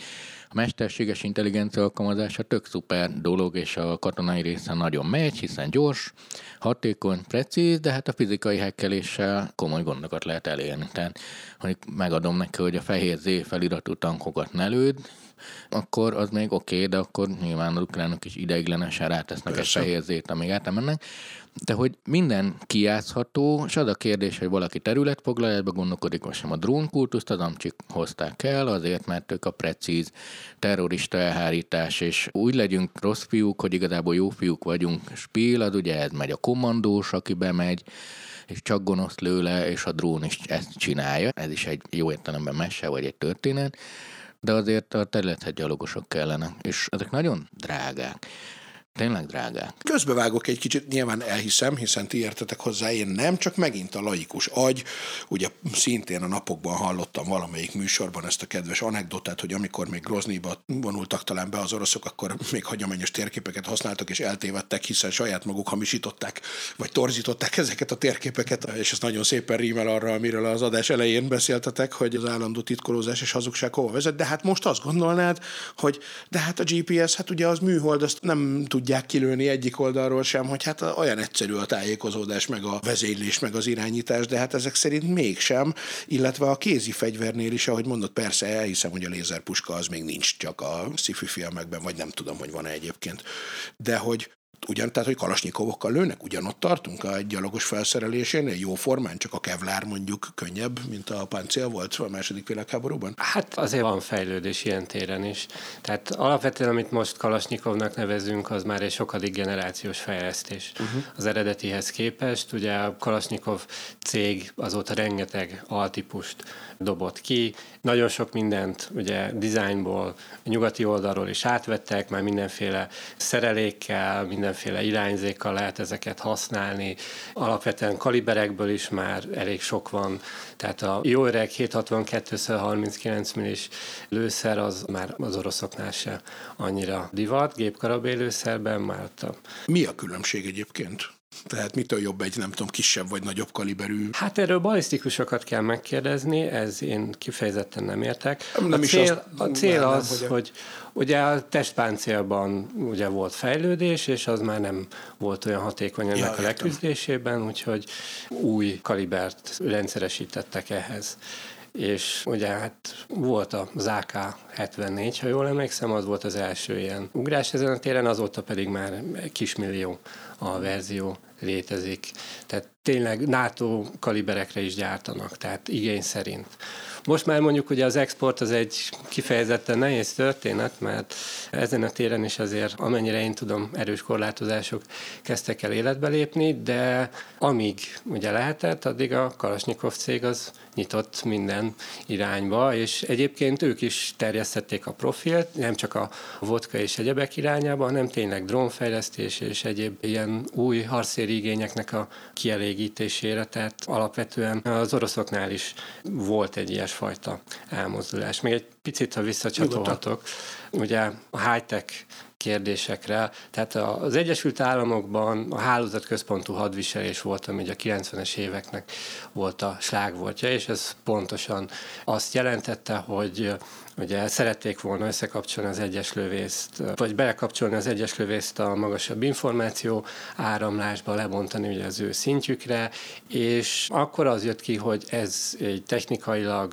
költségeit illetően nem igazából megvalósítható, tehát itt ugye egy harctér, főleg ha például egy városban vagyunk, az egy rendkívül nehéz történet technikailag. Lemegyünk az alaksorba, és akkor már a térerő a mobilon is elkezd fogyni. Na most, hogyha ilyen intenzívebb adatkommunikáció kell, akkor ez mindig egy nehéz kérdés, egy nagyon beépített területen szintén komoly zavarok tudnak keletkezni ilyen téren az energiaigénye az ilyen rendszereknek. Tehát mennyi elemet, mennyi akut kell ahhoz viselned, hogy mit tudom én, hogyha 48 órára beküldenek valahova, akkor még tud ezeket a rendszereket használni. És hasonlók. Tehát itt kismillió praktikussági beli kérdés is fölmerül, amik a 90-es évek szintjén nem igazából voltak megoldhatóak, és ma is azért problémás történetet jelentenek. Azt érdemes még hozzá gondolni, hogy ugye az ilyen mobileszközök fejlesztésében az utóbbi időben azért volt egy ilyen váltás. Még ugye uh-huh. hidegháború idején alapvetően sok szempontból a katonai oldal volt, amit a innovációra készítette a különböző cégeket, addig újabban már nagyon sok mindent a civil szektor fejleszt, és oh. most így a visszafelé alakítás az megint egy problémásabb történet, és ez nem értek, tehát ez tényleg egy szakembert kéne megkérdezni, de ebből is adódnak olyan kisebb-nagyobb problémák, amik ugye a katonai alkalmazást megnehezítik, illetve költségessé teszik. Tehát nem is feltétlenül igaz az, hogy egyébként most pont látnunk kellene olyan dolgokat, amik a civil életben még nagyon nincsenek itt, de majd 15 év múlva jönnének, hanem lehet, hogy egyszerűen előrébb tart egy, nem tudom, iPhone vagy tablet fejlesztés. A... Jó, ez így valószínűleg butaság. User élményben, designban, kényelemben előrébb tart. Pont a de nem, ezek fontosak. Egy jó darabig az volt, hogy a katonai jöttek, meg a katonai kód, meg a katonai ezzel sokan, de ott azért van az ugye a szempont a robusztusság, a másik pedig az üzemképesség, tehát hogy ezek a kifinomult rendszerek tök szuperek békeidőben, amikor minden jó működik, elegendő sávszélesség van, stb. De pont a háborús körülmények, minél összetettebb egy rendszer, annál több a lába, és hogyha egy kirúgódik, tehát sokkal inkább a megbízhatóság, és pont ezért a katonai kód most abban szolgáltatok például egy 3D-s képet valakiről, föl, ami igazából békeidőben nem egy probléma informatikailag egyikünknek sem, mert van okostelefonunk, és megyünk, és megcsináljuk, de ugyanaz biztosítani egy pincében, az egy nehezebb ügy, és nem azon múlik, hogy nála mi van, mert az nagyon robusztus és jó egyébként, azért követtem a katonai mesterséges intelligencia fejlesztéseket, de valóban az, hogy mennyit vigyen ez a nyomvadék a hátán, tehát ők legyen ez is, az is, és a végén már ilyen vannak ilyen vicces képek az interneten lehet találni, persze minden szegény gyalogos katonám van, jó, az a másik világháborús ejtőernyősök a testsúlyuk kétszeresét képesek voltak magukra pakolni, de az meg azért nem életszerű, és megint kicsit katonai filozófia kérdése is, és nem akarok ilyen leegyszerűsítő lenni, hogy egy amerikai katonát életét sokra becsülik, és ráköltenek, és két millió dollárnyi technikát ráraksz egy gyalogosros, egy orosz meg azt mondja, hát figyú, azért vannak az orosz nők, hogy ezt a befektetést ellensúlyozzák, mert mi vagyunk sokkal, mert nem ilyen egyszerű, de azért ez is katonai filozófia kérdése. Szóval a mostani fejlesztések, amiket újakat akar, vagy szeretnénk látni, vagy valami, ezek azért is a prototípus viszel, vagy ritkán bevittelt, annak nincs meg egy olyan mérnöki háttere, mint ahogy Romániában vagy Erdélyben, ugye én ahol nevelkedtem, ott mindenki tudott Dacia-t szerelni, mindenkinek dacia volt, minden autószerelő tudott Dacia-t szerelni. Az AK-47 tipikusan ilyen, ugye Afrikában mindenki tud AK-47-et szétszedni és összerakni, jó kis túlzással, mert azzal látták el a piacot. És most, hogyha háborúba akarnál menni, mondjuk mi terveznénk egy háborút, most egy kicsit korszerűtlen fegyvert adjak, de azt tudti, hogy működik a porban, esőben, sárban, és találok rá alkatrészt, és az autóból kiszedett rugó is jó bele, vagy ezt a, hát igen, pontosabban lő, nesztelenebbül lő, speciális a lövedéke, hmm, de senki nem tudja megszerelni, csak otthon, Ohio-ban. És akkor elmész a, a robusztusságra, és ezért, hát most cinikusan, de ezért van, amikor van valahol háború, az összes fegyvergyártó cég úgy örül, mint állat, mindent oda küldenek, hogy mindent kipróbálják éles helyzetben, mert akkor derül ki, a tesztpálya nem ugyanaz akkor végre rálőhetünk mindent, főleg az amcsik csinálják ezt, olyan technikai erődemonstrációkat csinálnak, van egy kis háború végre, hogy ott, ott rálőnek minden, mert hogy kipróbálják. Jó, ez most tudom gonosz Persze, volt, pont de... ezt akartam egyébként kérdezni, János is nagyon bólogat, hogy amúgy lehet arra számítani, hogy a Ukrajnát fegyverrel segítő NATO és nyugati világ az most viszont akkor azért mégiscsak ad egy csomó olyan dolgot, ami valami vadonatúj, vagy pont ezen az elven azért ők is inkább maradnak a hagyományos bevált 20 évvel ezelőtti technológiánál. Hát szerintem marad maradni fognak a hagyományos jó technológiánál. Egyfelől ugye nem szeretnék, hogy nagyon modern technológia az véletlenül ugye idegen kezekbe kerüljön, Igen, másrészt... Kiderüljön, hogy van. Így van, így van. Tehát afganisztáni háborúban is ugye a szovjetek azért képesek voltak ugye átadott technikát zsákmányolni, ilyen-olyan esetekben, vagy akár megvásárolni, nem tudom, de háborús körülmények között ez is mindig érdekesen Aha. tud működni. Meg megint egy, amire nem is gondol az ember, pedig milyen logikus hogy ezért nem érdemes a legmodernebb technológiát odaadni, mert akkor lesz az ellenségnek is előbb-utóbb. Ugye van erre a szép angolsz, hogy reverse engineering, tehát uh-huh. ez a visszadolgozás. Tehát amikor fognak egy fegyvert, szétszedik, megnézik, hogy hogy működik, és próbálják leutánozni. Tehát ez a világtörténelemben már működött egy párszor, úgyhogy ilyen téren nem feltétlenül ugye érdemes a harmadik fél kezébe adni a legjobb technikát, és ugye a export kontrolloknál ugye általában az szokott lenni a központi szempont, hogy amikor eladnak valamit, akkor ugye attól függ, hogy mennyire jó szövetséges, ahhoz képest butítják le egy picit a technikát. Aha.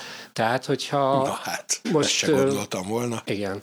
Tehát most mondok egy konkrét példát, ugye Irak az rendelt M1-es nehéz harckocsikat az Egyesült Államoktól, de ezek nem olyan harckocsik voltak, amik készleten voltak, vagy felújították volna őket, hanem egy az egybe a elejétől végig legyártották külön ugye az iraki szempontoknak megfelelően, mert hogy például az M1 nehéz harckocsinál, amennyire én tudom, ott a páncélzat összetétele is tulajdonképpen az amerikai verzióban az egy minősített technológiának számít, Aha. úgyhogy harmadik félnek azt nem adják oda hanem vesznek egy hagyományosabb, öregebb ilyen technikát, legyártják, és az kerül kivitelre. Hát ez elképesztő, ezzel azt mondod, hogy valamit meghirdetnek, és nem azt a terméket kapom meg pont, vagy az a nő nem is néz ki olyan szépen a való Igen, életben, ugyanezt mint a képen, láttuk, amit elküldött nekem.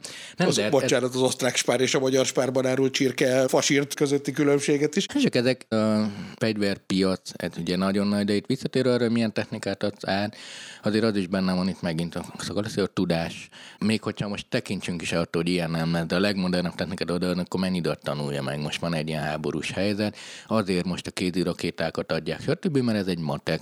Egy kézi rakéta jóval olcsóbb, mint egy olyan három nap alatt meg lehet tanulni, ami tök gyors. Tudom, hogy a filmekben a jó nők azok csak a vállukra kapják és kilövik, de mondjuk három nap, és azzal megtanulod, és X rakétával akkor a pusztítást okozol, ami szignifikáns. Ezt át lehet adni. De az, hogy mondjuk a NATO kibervédelmi központjában most már ukránok is beléphetnek, az például egy hatalmas dolog, ami nem látványos, de viszont egy olyan technológia átadása, ami nagyon-nagyon fontos, és vágytak rá. De nem tudsz űrtechnológiát odaadni egyből. Mondjuk van egy titkos tankja az amerikaiaknak, és most kimasírozna a föld alól, akkor mit csináljon az a szegény ukrán, amíg egy hónap megtanulni vezetni? A... Nem ott harc, harci körülmények között bonyolult technológia. Igen, a tankoknál is mindig leakadok, hogy arról is azt gondolnám laikusként, hogy de hogy az már minek? Hát akkor oké, de legalább akkor repülő, hajó, azt értem, gyalogságot most már értem, hogy elmagyaráztátok, de hogy a tank az mire jó? Hát a tank az nagy tűzerőt és aránylag jó védettséget jelent, és oda megy, ahova nagyjából kell. Tehát mozgó, biztos tűzerőt jelent, és városi harcokban ugye ennek nagy előnye tud lenni, bár megvannak a maga erős korlátai is, és hát ugye manőverezni, ugye szabadtéren pedig kitűnően lehet vele. Tehát ahhoz, hogy valamit elfoglaljunk, ahhoz kell a gyalogság, de ahhoz, hogy a gyalogság elfoglalja, ahhoz kellenek ugye egyéb erők, amik segítik őket. Tehát ennek megfelelően ugye első világháborúban azt mondták, hogy a gyalogság a csatatérnek a királynője, de a tüzérség az a király. Uh-huh. És, has, és azóta ez ugye egy picit átalakult, de ettől függetlenül ugye a tűzerőben bekövetkezett változások miatt nélkülözhetetlen, hogy ezek a segítő technikák ne legyenek ott. Értem, viszont bocsánat, Erpi, rögtön mondhatod, Molotov koktél a kérdés, amit már az előbb, hogy 56-ban sikerült Molotov koktélokkal tankokat megállítani, most is arra biztatják még a lakosságot is, hogy tehát 2022-ig nem lett annyival biztonságosabb egy tank, akármilyen páncéllal, hogy mondjuk egy Molotov koktél és sörös üvegben benzin meggyújtva, az ne tudja tönkretenni? Ezek szerint nem. Biztonságosabbak lettek, itt minden a mennyiségen tud múlni. Ah. Tehát például az amerikaiak bementek Bagdadba, akkor ott nagyon sokat profitáltak abból, hogy a kezelőszemélyzet az nem volt kiképezve megfelelően RPG-knek a használatára. Ugye azt tudni kell, hogyha jól tudom, így amerikai leírások alapján, az RPG-k robbanófejeinek kell egy kis idő, amíg élesednek, hogy um, ugye hiba esetén ne kapásból a lövészt vigyék el, uh-huh. és nagyon sok esetben közelebbről lőtték ki ezeket a rakétákat, mint hogy azok élesedtek volna, úgyhogy... Koppant a fém a fémen, és nagyjából ennyi, ennyi volt. Igen. Ugye a kiképzés ilyen szempontból fontos, és hasonlóképpen ugye az ilyen improvizált fegyvereknél ott is megfelelő helyeket kell célba venni, ott se állt egy előképzettség, hogy mit Igen. is kéne csinálni. Ha városról beszélünk, az mindig egy nagyon brutális háromdimenziós hadszintér. Tehát Harckocsinál ugye mindig a lövegcsőnek az emelkedési szöge az korlátozott. Aha. És Tényleg azt nem lehet felemelni teljesen az ég felé? Igen, tehát vannak, vannak Miért korlátok. Nem? Különben. Bár mondjuk egy valószínűleg egyik sem tankmérnök, nem. de Sajnos hogy milyen nem. fura, hogy azt, jó, mindegy. Hatás ellen hatás el. kell egy fix pont a visszarugást megtartani, hogyha teljesen átfordulóra teszed, akkor egy olyan szerep kéne oda. Aha, mégiscsak tankmérnök is van köztünk, Rabár tapsot kérünk, köszönöm szépen. Hotelhod vezér. Szóval, hogy akkor lehet molotov koktéllel is megállítani. A másik kérdés az az, hogy láttok-e ti egyébként most már egy kicsit még így feszegetném így a végére ezt a jövő háborúja kérdést, hogy van-e már olyan dolog, ami tulajdonképpen itt van, kivitelezhető is, csak most még nagyon drága, de tudjuk ugyanúgy, mint mondjuk a 3D nyomtatóról, vagy bizony, vagy a legújabb telefonról, hogy oké, okay, de pár év múlva ez már automatikusan olcsóbb lesz, és aminek hatására esetleg azért tényleg az ember életet, különösen a civil életet, de a katonák, tehát hogy eljuthatunk jutunk-e oda, hogy a legvéresebb háború is ne szíriai vagy ukrán, hanem iraki legyen, ahol kis túlzással név szerint tudjuk az összes áldozat nevét. Vagy ez még nagyon messze van, tehát hogy egyelőre nincs olyan technológia, amire, amivel azt lehet mondani, hogy... Hát ugye itt mindig szem előtt kell tartani, hogy a, az erőszak alkalmazás az ugye általában valamilyen kényszernek a, alkalmazását jelenti, és a kényszer az emberek ellen irányul. Tehát egyik végről valószínű azért még egy jó ideig lesznek emberi áldozatai a történetnek. Az más kérdés ugye, hogy a szervezet haderő haderő elleni alkalmazásban ott azért ugye láthatóak különböző ilyen fejlesztési trendek, ugye a pilóta nélküli repülőeszközök mintájára gondolkoznak erősen, ugye a személyzet nélküli szárazföldi eszközök, vízi eszközök uh-huh.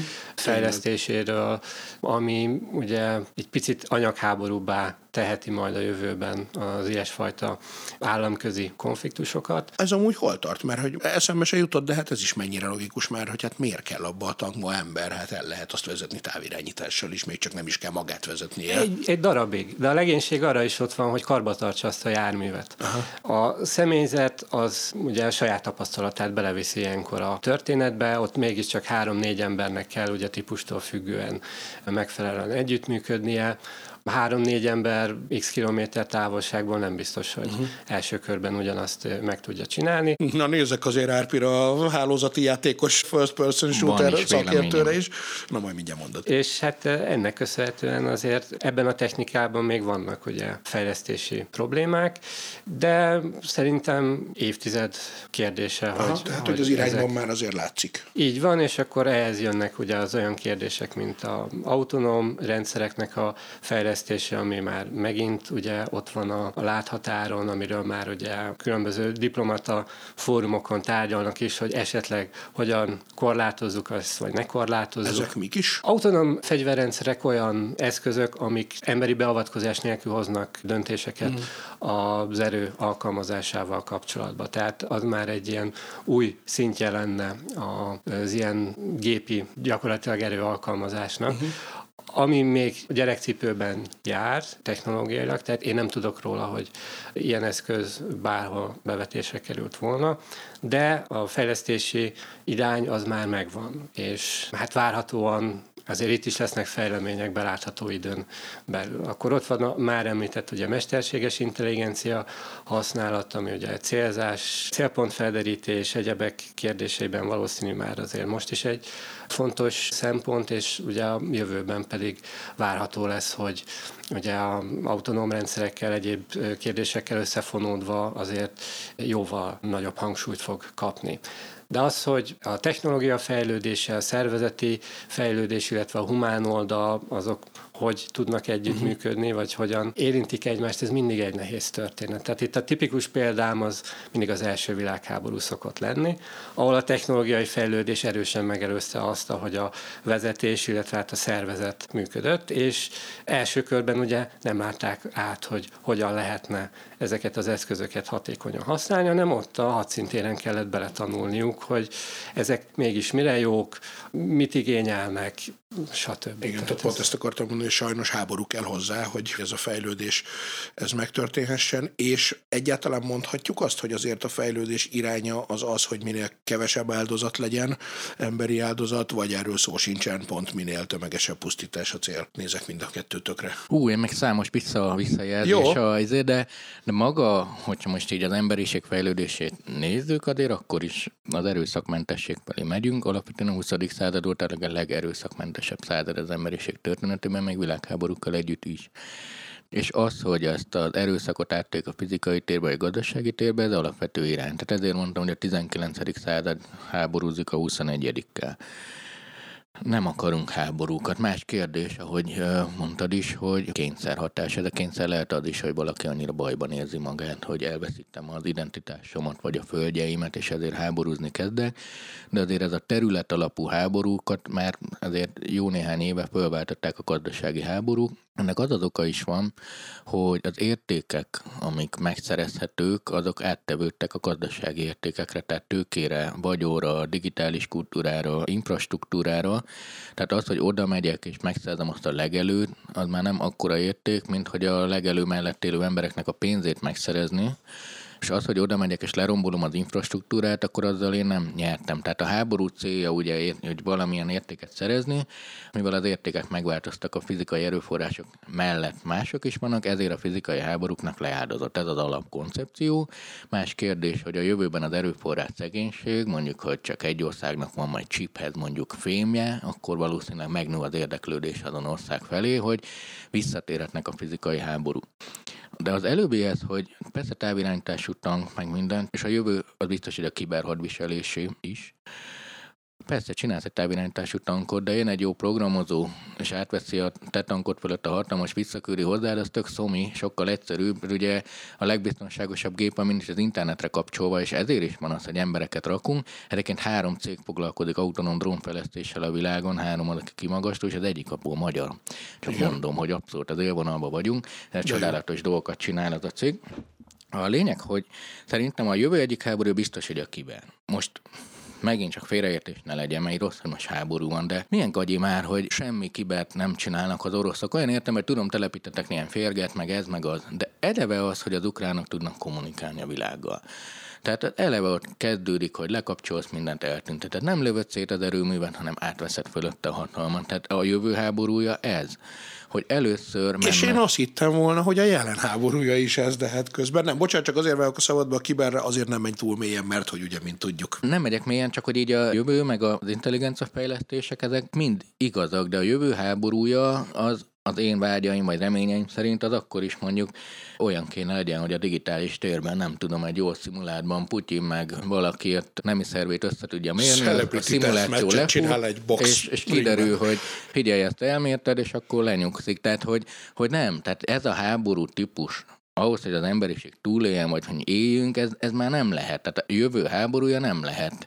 Egyáltalán nem lehet háború, de hanem ezek a, mondom, gazdasági vagy precíziós dolgok esetleg, azért tök régóta ilyen zsoldos seregekkel vívnak precíziós, sumáksági, meg puccsos dolgokat, tehát zajlik egy csomó minden a Földön, tudom én, hogy nem, de ez a típusú háború, ami most zajlik, ez nem szabad, ez, ez ne legyen a jövőben. Most nem ilyen vágyszinten, hanem a maga az egész trend nem erre mutat. János, jegyzetel beszéltél is. Csak egy-két gondolat, érve. igen. Tehát ugye gazdasági szempontból, mert ugye a második világháború óta azért kevésbé kifizetődő a dolog, tehát láthattuk, hogy ugye a németek elmentek Stalingrádig, közben ugye a szovjetek gyakorlatilag teljes ipari infrastruktúrát, egyebet szabotálták, és amikor megfordult a front, akkor ugyanez volt a, a történet, és hát gyakorlatilag ott gazdaságilag senki nem tudott ebből hasznot hajtani, sőt, ez egy baromi nagy ráfizetés volt. És utána ugye bejött ugye a nukleáris dimenzió, második világháború után, ami aztán meg végképp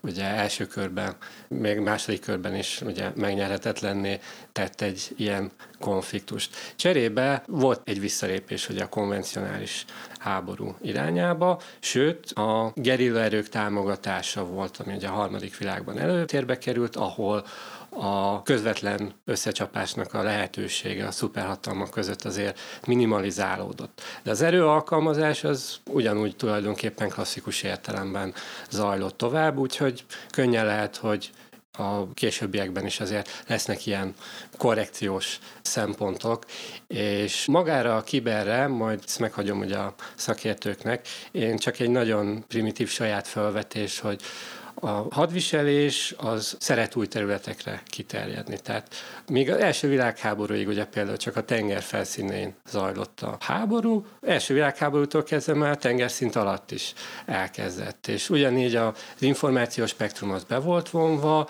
ugye akkor még a cenzúra kapcsán, illetve hát a propaganda kapcsán, de most ugye a technológiai lehetőségek új szintjével tulajdonképpen majd egy hasonló kiterjedést láthatunk esetleg, és már 2003-ban is volt egyébként arról szó amerikai oldalról, hogy meg lehetne próbálni azt, hogy akkor pénzügyi rendszerek elleni, akár közvetlenebb fellépés az irakiak ellen, vagy ugye kommunikációs infrastruktúra közvetlenebb támadása, de azt kell látni, hogy a mostani kontextusban valószínű volt egy olyan szándék orosz oldalról, hogyha gyorsan át tudják venni Kievben az irányítást, akkor egyfelől ezt kommunikálni kell szélesebb Ukrajnának, hogy lássák, hogy mi is történik, másfelől meg hazafelé is, ugye szerették volna azért produkálni a történetet, és amikor ez ugye első körben nem működött, akkor lehet, hogy nem volt rá pontos B-terv, ezt majd meg fogjuk látni talán egyszer,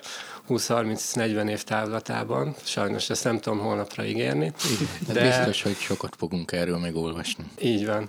De mindenképpen ez is egy érdekes dimenziója lesz. Plusz azt hozzá kell tenni, hogy másik oldalról viszont voltak látványos eredmények. Tehát a Kreml honlapja az például, ha jól tudom, napokig elérhetetlen volt, a Russia Today ellen is ajtottak végre sikeres ilyen kiber akciókat, tehát zajlik ott is az élet, csak kevésbé. Hát, ezen az oldalon úgy, hogy most mondjuk úgy, hogy ukrán, vagy de ott még inkább ilyen nyugati hacker csoportok azért, tehát a biztonsági műholdak fölött irányítását vétel, ami most így mindenki így örül, hogy ez így szuper, de elkezdesz belegondolni, hogy amúgy, ha most nem így zajlik, valaki át tudja venni egy ország a biztonsági műholdjai fölött az uralmat, ez megtörtént. Vagy az, hogy biztonsági kamerák felvételé fölött átveszed a uralmat és kiírsz rá szöveget.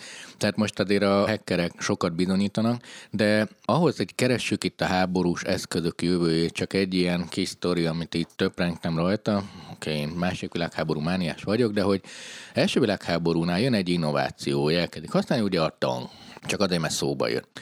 És hogy ki hogy elmondja meg a jövőjét. Tehát a franciák azt mondták, hogy itt van ez a tank, szívó, ez arra való, hogy a szögedrótot letapossa, átvigyen, ezért csináljunk nagyon-nagyon erős védelmi vonalakat, betonbunkereket épít, hihetetlen statikussá irányítja, mert őre az innovációra úgy reagál, hogy belépítek egy szuper statikus védelmet, ami ezt sem tud áthatolni, telefonvonalakat húzok ki. Jön a másik, ránéz a tankra, és azt mondja, hogy egy gyorsan mozgó eszköz, rádiókommunikációt használok a tankok között, és nem telefont, és gyorsan fogok mozogni vele. És akkor ugye német de hogy most látsz egy technológiát, mondjuk a drón, és akkor elképzeled ennek egy jövőjét, és fölteszed rá az országod jövőjét, eltolod nagyon egyik irányba, hát a francia hiba akkor is az volt, hogy nem voltak rugalmasak, tehát egy lapra tették föl, oda húztak.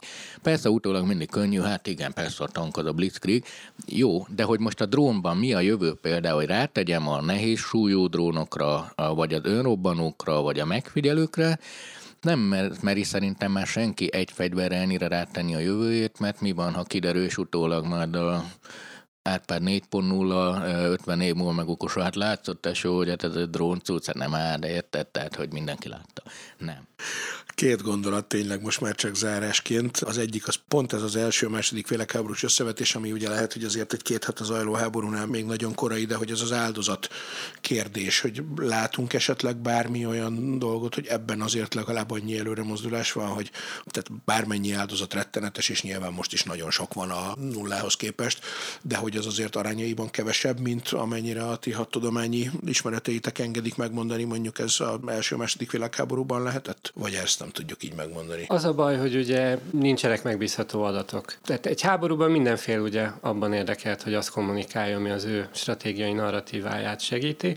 Úgyhogy, ugye, ahogy korábban említettem, orosz oldalról eddig olyan 500 áldozatot ismertek el, ukránok 11 ezer orosz halottról beszélnek, amennyire tudom, egy-két napja még ez volt a szám, és akkor hol van az igazság, ugye? De ha most azt mondjuk, hogy nyilván ez így volt régen is, tehát, hogy oké, okay, akkor veszel egy közép számot, hogy az a néhány ezer halott, az egyébként mutat, nem lehet azt mondani, hogy mutat előrelépést, nyilván nagyon mutaság ez, de hogy az azért kevesebb, tehát kevésbé brutális az a háború, vagy sajnos tökéletesen ugyanolyan brutális az áldozatokra nézve, mint, mint voltak a régiek? Hát ez egy nehéz kérdés valóban, mert itt minden esetben ugye emberi sorsokról van szó, de hát azt kell mondani, hogy a katona szempontjából szerintem nincs sok különbség. Mm.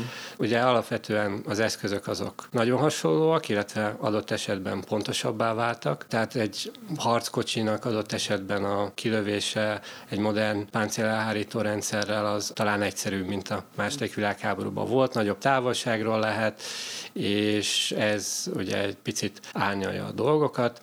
A lövészkatona szempontjából én nem látok olyan nagyon nagy változást, tehát alapvetően ott is a fenyegetések száma az talán valamivel nőtt, erősebb eszközök, nagyobb hatótávolság, óvatosabban kell azért ágálni, ugye sokkal jobb felkészítés kell. Ugye eleve a városi hadviselést azt a második világháború teremtette meg. Hidegháborúban ezt elfelejtették legtöbb helyen, mert hogy az volt ugye az elképzelés, hogy ugye nukleáris eszközök árnyékában a nagyvárosok azok gyakorlatilag vagy elpusztulnak, vagy feladják, tehát nem kell kifejezetten városi hadviselésre készülni, és aztán a 90-es években újra kellett tanulni ezt a történetet, ezért uh-huh. is volt például az oroszoknak olyan nagy veszteségek Groznyban, mert ők hát a második világháborús tapasztalatokat nem építették be a modern képzésbe úgyhogy nulláról indultak. Értem, tehát az egyik oldalról akkor az örök kettőség, ugye elmondhatjuk, hogy itt nincs lineáris fejlődés vagy előrelépés, de a másik oldalról viszont meg az általatok korábban említett dolognál az jutott eszembe, hogy valójában viszont ezt a háborút a gazdasági háború tudja csak megnyerni. Tehát ezt valószínűleg nem a fegyverek tudják eldönteni, hanem az, amiről ti is beszéltetek, a világban soha nem látott egységes gazdasági szankciók a hátországnak, a hála Istennek nem fegyverrel, hanem tényleg a, a fogyasztás fogyasztási lehetőségeinek a korlátozásával történő terrorizálása, akár hívhatjuk így is, tehát hogy ebben viszont meg mégiscsak egy egészen más minőséget mutat ez a háború, vagy hát majd meglátjuk, hogy így lesz de hogy nagyobb esély van arra, hogy ha valami miatt vége lesz, akkor inkább emiatt, mint azzal, hogy a fegyverek tudnak dönteni. Szerintem nagyon fontos dolgot emeltél most ki, és akartam mondani, most ez nem ilyen dicséret volt. Ugye, Köszönöm, pedig az is lehetett volna. A dicséret volt, értek, mert hogy igen, tehát, hogy most azzal, hogy azért mindenki tanult, és mégis változott a világ, és a gazdaságnak nagyobb az ereje, és összekonnektálódtunk, egy gyorsabban lefut. A második világháborúban is tudták, a japánok mondjuk, hogy erőforrás háború az amcsik, és az elején le kell csapni rájuk, de a dola, és el kell foglalnunk ezt a szigetet, de játszottak ezzel. Most az történik, hogy napokon múlik. De most nagyon leegyszerűsítve az a kérdés, hogy az ukránok kitartanak-e addig, hogy a gazdasági front megnyerje az acélfrontját. És ez most néhány nap alatt zajlik le, tehát nem öt év alatt, mint a másik legherú, vagy hét év alatt, stb. hogy szemek, stb., hanem azonnal számol mindenki. Hívjuk tőzsdének, hívjuk fogyasztói társadalom, de azonnal visszajelez. Nem az, hogy jó, elindul a háború, hamarosan valami lesz, hanem már a hátországot azonnal gazdasági szankciókkal megérez, és hiába bív Oroszország információs háborút, ezeket a szankciókat megérzi a hátország Magyarország, és mindenki veszít, ezt is értem, és nem is jó, de szerintem nagyon fontos különbség, hogy mindig is összefonódott a gazdaság és a háború, de most a gazdaság jóval előbb megmutatta azokat a tigris karmokat, hogy figyelj, ez így nem, nem oké. És én remélem, hogy ez a racionalizáció, ez tényleg az az innováció, amit az elmúlt 50 éve elhozott nekünk. És ennyiben hálásak is lehetünk a fogyasztói társadalomnak, amit annyiszor szidunk. Én még egy valamit tennék hozzá katonai oldalról, hogy ma már ugye nem a második világháborús hadiparok működnek, tehát mind az orosz, mind az ukrán erőknek azért legtöbb eszköze az véges. Nincs az, hogy gyártósorok egybe vannak, és akkor átállítjuk haditermelésre az ipart, és akkor harckocsik fognak közölleni, hanem ugye ezek a fejlett eszközök, ezek véges számban vannak, és hát most meglátjuk, hogy mennyi ráfordítás éri meg ilyen téren az oroszoknak az, hogy ezt a történetet megpróbálják végigvinni. Ezt se gondoltam volna egyébként, és hányszor hangzott el ebben az adásban már a második évadban, meg az elsőben is, ez az, ezt se gondoltam volna. De hát igazából ezért vagytok itt. Nagyon szépen köszönjük. Kemény János, Rab Árpád. Ne felejtsétek el, hogy március 28-án, hétfőn 6 órakor találkozunk a Keg Sörművházban, az Orlai utcában mindenkivel, aki szeretne élőben sör mellett is hasonló témákról beszélgetni, vidámabbakról is remélhető remélhetőleg itt az étterben megtalálkozunk hamarosan. Legyen béke, sziasztok! Legyen így, sziasztok! Ez volt a jövő zenéje.